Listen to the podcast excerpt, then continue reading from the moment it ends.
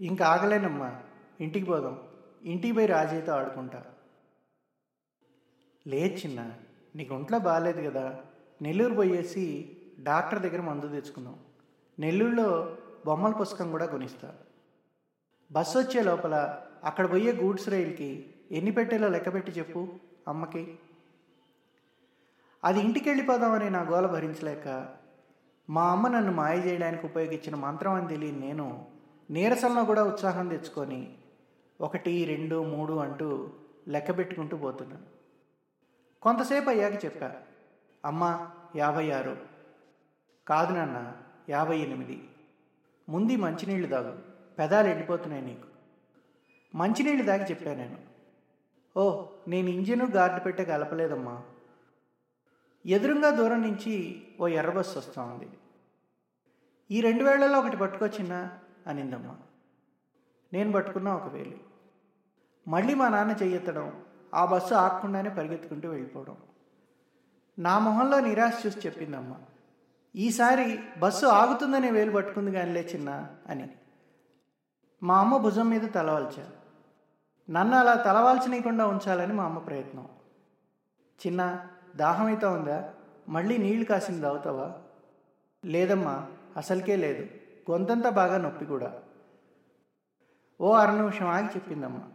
ఈసారి వేరే ఆట ఆడదాం చిన్న. కళ్ళు మూసుకొని ఏ లారీ పోయినా ఏ కంపెనీదో చెప్తావు కదా. అమ్మ ఆ మాట అనగానే కళ్ళు మూసుకున్నా చప్పున. ఇప్పుడు పొయ్యే లారీ ప్రీమియర్. పేరు పలకలేక నాన్న దాన్ని రాకెట్ అంటాడుగా. దాని తర్వాత వస్తూ ఉండేది లేలాండ్ బండి. ఇట్టా చెబుతూ పోతూనే ఉన్నా. ఒకదాని తర్వాత ఒకటే ఆపకుండా. ఇంకో పక్క మా నాన్న అలసిపోకుండా పాపం చెయ్యి ఎత్తి దించి కుస్తీలు పడుతూనే ఉన్నారు. ఎందుకో కానీ ఏ బస్సు ఆగట్లా మా కోసం. ఎండ మండిపోతా ఉంది. భలేరా చిన్న అన్నీ కరెక్ట్గా చెప్పేస్తున్నావు అంది అమ్మ నా తల మీద చెయ్యేసి. అమ్మ నీకు తెలుసా? నేను లారీలే కాదు బైకుల పేర్లు కూడా చెప్తా కళ్ళు మూసుకొని. బుల్లెట్ జావా రాజ్దూతు అన్నీ. అప్పటి గంట అయిందేమో నాన్న అమ్మలతో నెల్లూరు వెళ్ళే ఎర్రబస్సు కోసం మా ఊరికి ఉత్తరాన కూసింత వేడి దూరంలో ఉండే నేషనల్ హైవే మీదకి వచ్చి నేను వేసుకున్న రబ్బర్ చెప్పులు కూడా కాలుతా ఉన్నాయి. నాన్న పాపం రోడ్డు మీద నిలబడి చేతులెత్తుతూనే ఉన్నాడు. చూసి చూసి నన్ను తీసుకొని అమ్మ రోడ్డు పక్క నుండి కర్రతమ్మ నీళ్ళలో కూర్చోబెట్టింది. తాను కూడా రోడ్డు మీద కళ్ళంతా పెట్టి అప్పుడప్పుడు నన్ను సముదాయిస్తూ నా పక్కనే అట్టానే నిల్చొనింది. మా ఊరు నుంచి నెల్లూరుకో లేక రాజపాళ్యానికో వెళ్ళాల్సి వచ్చినప్పుడు ఇట్టా ఆపకుండా వెళ్ళిపోయే ఎర్రబస్సులతో పడిగాపులు కొత్త కాదు మాకు. దూరం నుంచి ఎవరో ఒక ఆయన ఎర్రబట్టలతో నడిచొస్తున్నాడు. దగ్గరికి రాగానే నాన్నం చూసి ఆగిపోయాడు మా ఊరి పూజారి. సుందరయ్య వేళగాని వేళలో పిల్లాడిని వేసుకొని ఎందాక ప్రయాణం? నెల్లూరు దాకా అయ్యోరా? పిల్లగాడికి నిన్నటి నుంచి గొంతులో చిన్న పుండు అయినది వాళ్ళమ్మ నిన్నటి నుంచి ఒకటే సతాయింపు. డాక్టర్ దగ్గరికి తీసుకెళ్దామని. మాటల అప్పటికప్పుడు నెల్లూరు పోవాలంటే ఏదో నాలుగు డబ్బులు సర్దుబాటు చేసుకొని బయలుదేరేసరికి ఈవేళ అయింది. అని మా నాన్న సాధక బాధకాలు చెప్పడం మొదలుపెట్టేశాడు. నన్ను ఒకసారి తేరిపారు చూశాడు మా పూజారి గారు. మేము కూర్చొనున్న చెట్టును కూడా ఒక పారి చూసి ఆయన చేతికుండే బ్రిటిష్ కాలం వాచ్లో టైం చూసుకొని చెప్పాడు గబగబా. సుందరయ్య ఇక్కడ యమగొండం ఉందయ్యా. పిల్లోడిని చూస్తే గుడ్లు తేలేస్తున్నాడు. ముందు ఇక్కడి నుంచి వెళ్ళిపోండి. కావాలంటే ఎగువకెళ్ళి ఆ నేరేడు చెట్టు దగ్గర కూర్చోండి. ఇక్కడ ఒక క్షణం కూడా ఉండదు. అక్కడి నుంచి అల్లూరు మీద వెళ్ళే బస్సు పట్టుకొని నెల్లూరుకి వెళ్ళండి అని చెప్పాడు. మా అమ్మ నాన్న మొహమొహాలు చూసుకున్నారు. మా అమ్మ ఆ రోజుల్లోనే హేతువాది. ఓ పెద్ద కమ్యూనిస్ట్ గారి పుత్రిక.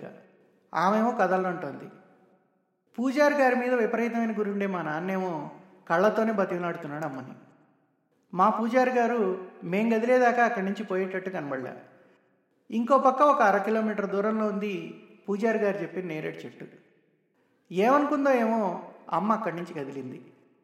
మేము అక్కడి నుంచి ఒక ఫర్లాంగ్ నడిచేదాకా అక్కడే ఉండి చూసి పూజారి గారు చక్కా ఊళ్ళోకి పోయారు. ఇంత ఎండలో ఒంట్లో బాలేని బిడ్డనేసుకొని అటు ఇటు ఈ తిరుగుళ్ళేందో అని సణుక్కుంటూ అమ్మ నన్ను చంకనేసుకొని నాన్న వడివడిగా నడుస్తున్నారు.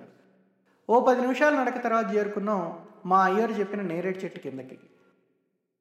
ఇంకో అరగంట అయ్యాక ఆగింది ఓ ఎర్ర బస్సు మా ముందర మమ్మల్ని ఎక్కించుకోవడానికి. వెనకాల సీట్లు ఖాళీగా ఉన్నాయి. బస్సు పైన కమ్మి పట్టుకొని నన్ను పట్టుకొని సీట్లో కూర్చోడానికి వెళ్తున్నారు అమ్మ నాన్న. సడన్ బ్రేక్ వేసాడు మా బస్ డ్రైవర్. బస్సు ఆపింది మేము ఇంతకుముందు నిలబడ్డ చోటు. కరెక్ట్గా అదే ప్లేస్. మా అమ్మ మా నాయనకేసి కోపంగా చూస్తూ ఉంది. చూసావా అనవసరంగా ఇంత దూరం ఆ పూజారి మాట విని నడిపించుకొచ్చావా అన్నట్టు. బస్సులోకి ఎవరు ఎక్కలే. కండక్టర్ మటుకు కిందికి దిగాడు. ఆయనతో పాటు ఓ ఇద్దరు ముగ్గురు ప్యాసింజర్లు హడావుడిగా. నాన్న కిటికీలోంచి వంగి రోడ్డు మీదకి చూస్తే కింద ఒక చిన్న గుంపు. గుంపు మధ్యలో పడున్నాడు ఓ పాతికేళ్ళ మనిషి రక్తపు మడుగులో. నాన్న కిందికి దిగబోతే అమ్మ ఆపేసింది. కండక్టర్ బస్సులోకి ఎక్కుతూ చెప్పాడు. మేం కింద కూర్చున్న తుమ్మ చెట్టుని చూపిస్తూ. ఓ పది నిమిషాల క్రితం వచ్చి కూర్చున్నట్ట పాపం నీడుందని చెప్పి అతను. లారీ అదుపు తప్పి అతని మీదకి ఎక్కేసింది. ప్రాణం అక్కడికక్కడే పోయింది అని. ఈ సంఘటన జరిగిన పదిహేనేళ్ళకి నాకు గుర్తు చేసింది అమ్మ ఆ రోజు జరిగిందంతా. అడిగా నేను తమాషాగా? ఇంత జరిగిన ఇన్నేళ్ళ తర్వాత కూడా చెయ్యెత్తి దండం కూడా పెట్టవు కదే అమ్మ అని. నా తల మీద మొట్టికాయేసి చెప్పిందమ్మ. నేను నీ పక్కనుంటే నీకేమవుతుందిరా? అయినా నీకు మంచి జరుగుద్దంటే దయ్యాలకైనా దండలేయడానికి రెడీ అని మా నాన్నకి వినబడకుండా